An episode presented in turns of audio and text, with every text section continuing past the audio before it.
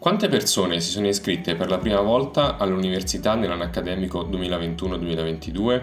Partendo da questa domanda, oggi cercheremo di capire quali atenei e quali percorsi di laurea hanno attratto il maggior numero di immatricolati.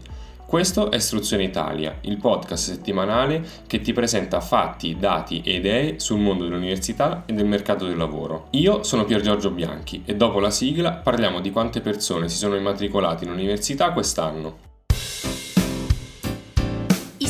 Italia, il mondo dell'università in meno di 5 minuti.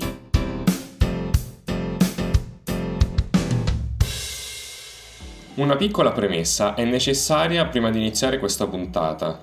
Nelle analisi che seguiranno, i dati relativi agli immatricolati dell'anno accademico 21-22 sono parziali ed in via di definizione. Fatta questa premessa, posso raccontarvi dell'andamento degli immatricolati nell'università in Italia. Nell'anno accademico in corso, gli immatricolati sono stati circa il 5% in meno rispetto all'anno accademico precedente. Si tratta di 17.000 ragazze e ragazzi in meno. La maggiore perdita di persone immatricolate si è registrata nelle università telematiche, che hanno visto quasi dimezzare il numero dei propri studenti. Infatti, per quest'anno accademico siamo a poco meno di 9.000 immatricolazioni, mentre l'anno scorso scorso, a marzo, il valore era quasi pari a 15.000. Dando uno sguardo ai singoli Atenei, emerge che solo nell'Università del Nord-Est la situazione è rimasta sostanzialmente invariata. Nel resto della penisola si sono registrate mediamente delle riduzioni, con alcune eccezioni. Negli Atenei più grandi si è registrato un boom nell'Università di Bologna, con il 6% di immatricolati in più rispetto allo scorso anno.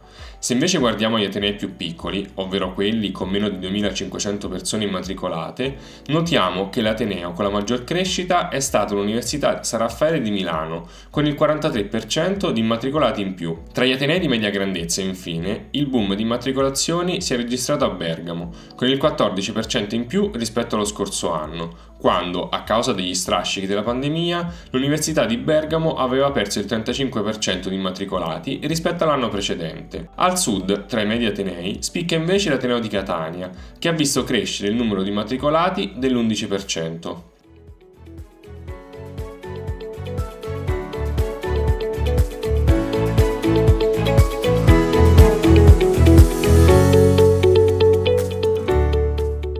Numeri sono ancora parziali, tuttavia ci forniscono degli spunti qualitativi che difficilmente cambieranno con i valori finali.